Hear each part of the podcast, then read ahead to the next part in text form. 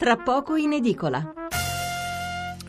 Riprendiamo la lettura dei giornali dedicati alla politica. Prima un altro paio di messaggi. Il terremoto è stato gestito da incompetenti, scrive Gianni da Bologna e Paolo da Torino. I nostri politici senza cuore, oltre che senza cervello. Buonanotte, eh, eh buonanotte, va bene. Da Paolo da Torino. Allora, vi dicevo i titoli sulla politica. Eh, Palazzo Chigi, Di Maio farà le prove. Questa è la stampa. Avevo letto prima il titolo, adesso ho la prima pagina, quindi ho il quadro più completo.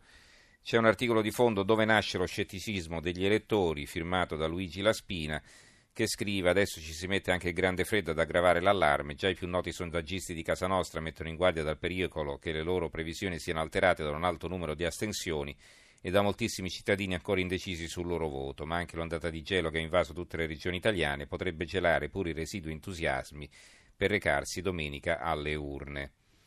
Eh, l'assalto degli indecisi, incubo gelo sulle urne, i sondaggisti, questa campagna è stata triste e non ha appassionato, la radiografia sul voto a pagina 2, a pagina 3 un candidato su cinque corre lontano dal suo collegio, non solo Boschi, ma il record al centro-destra, così i leader hanno imposto i loro nomi.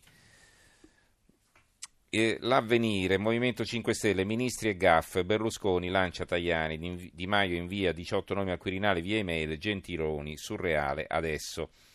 Viene intervistato il Ministro dello Sviluppo Economico Calenda, serve governo vero e c'è il fondo crisi d'impresa. La sfida nei collegi, si parla di Firenze in questa inchiesta dell'avvenire, partita timida a casa Renzi, si pensa già al dopo voto. Eh, il Fatto Quotidiano. Di Maio anticipa i suoi ministri e Gentiloni nasconde i suoi flop. Eh, il capo politico dei 5 Stelle invia al Colle la sua lista per il governo. Con pratica inusuale il movimento consegna al Quirinale nominativi per un futuro esecutivo. Il PD continua a fare il tifo per l'attuale Premier che non ha fatto grandissime cose. Servizi alle pagine 2, 3, 4 e 5. Poi c'è un ritratto di Francesca Barra, candidata del PD in Basilicata, la candidata tutta selfie, smentite e gaffe e poi viene intervistato Pif eh, verso il voto, la politica è meravigliosa, non astenetevi. Libero, ministri da strapazzo, ci sono due foto affiancate di Del Rio e Padoan. Del Rio tifa Ius Soli e dimentica i binari e a fianco Padoan è una frana ma dà lezioni a tutti. Ancora più a destra eh, la strategia di Berlusconi, due, eh, due commenti a fronte, Silvio sbaglia a evitare le piazze di Paolo Becchi la replica di Vittorio Feltri, no, il CAV in tv conquista più consensi. Eh, il manifesto eh, si vedono eh, Renzi, Gentiloni e Zingaretti, presidente della regione Lazio, candidato del PD, per la riconferma a Region Veduta il titolo. Il 4 marzo si vota anche nel Lazio, il presidente della regione tesse le lodi dell'alleanza con Liberi Uguali. All'incontro elettorale al Cinema Adriano di Roma lascia la sala a Renzi e Gentiloni che da giorni attaccano la lista di Grasso, la formula speciale del centro-sinistra modello Zingaretti. Eh, il foglio, cosa deve fare una destra di governo? Parla Antonio Tajani, il non candidato preferito dal CAV e ha un programma. Viene intervistato da Maurizio Crippa. Il dubbio, Di Maio intanto ha fatto il governo, ora manca solo il voto. Gentiloni attacca, surreale un esecutivo ombra, ora. Il secolo XIX Di Maio, ecco il mio governo, scelti tutti i ministri, lista inviata al Quirinale, l'ironia di Gentiloni è surreale. Berlusconi frena la Lega, mai con l'ultradestra. Salvini, Tajani non sarà premier.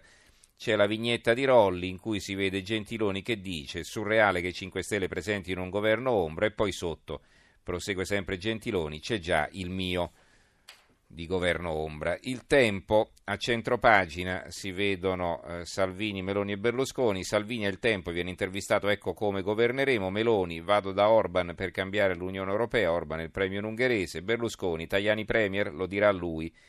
A Bemus, piazza il centrodestra finalmente unito. Domani a Roma i tre leader insieme per portare alla vittoria la coalizione. Abbiamo poi il mattino di Napoli, Movimento 5 Stelle, la gaffa con il Quirinale, Berlusconi, Tajani, nostro candidato Premier, se si torna al voto ci sono io. La mossa che parla all'Unione Europea e ai moderati. Eh, Alessandro Campi, la carta segreta di Silvio Berlusconi a pochi giorni dal voto pare dunque essere Antonio Tajani, uno degli storici fondatori di Forza Italia, tessera numero 5, parlamentare europeo di lungo corso e attuale presidente dell'Europarlamento. In caso di vittoria alle urne della coalizione di centrodestra toccherà a lui guidare il governo. In realtà si era capito da un pezzo che questa sarebbe stata la proposta irrinunciabile del Cavaliere ai suoi alleati e al Paese. Le interviste del mattino, Carfagna, pensioni, Fornero da rivedere, sconta le donne per ogni figlio a carico. Il giornale di Sicilia, Berlusconi guarda avanti, eh, tra un anno mi candido. In caso di stallo dopo il 4 marzo, il leader di Forza Italia si propone Lite, eh, Salvini, Maroni. Di Maio fa in tv i nomi di quattro ministri, mando la lista al Quirinale. Grasso, se vince il centrodestra non sarà colpa mia. Le interviste, Meloni, i nostri voti protetti dagli inciuci. Bonino, combattiamo populismo e razzismo. Gentiloni, buoni risultati ma elettori insoddisfatti. Pure Bersani è per il bis. L'Unione Sarda, la Boldrini, l'insularità farà ripartire la Sardegna. La Gazzetta del Sud è già dopo voto da Tajani, Premier ai ministri 5 Stelle. Il piccolo di Trieste, infine, Illi vola alto, Riccardo Illi, votatemi porto valore aggiunto, parla in candidato indipendente al Senato.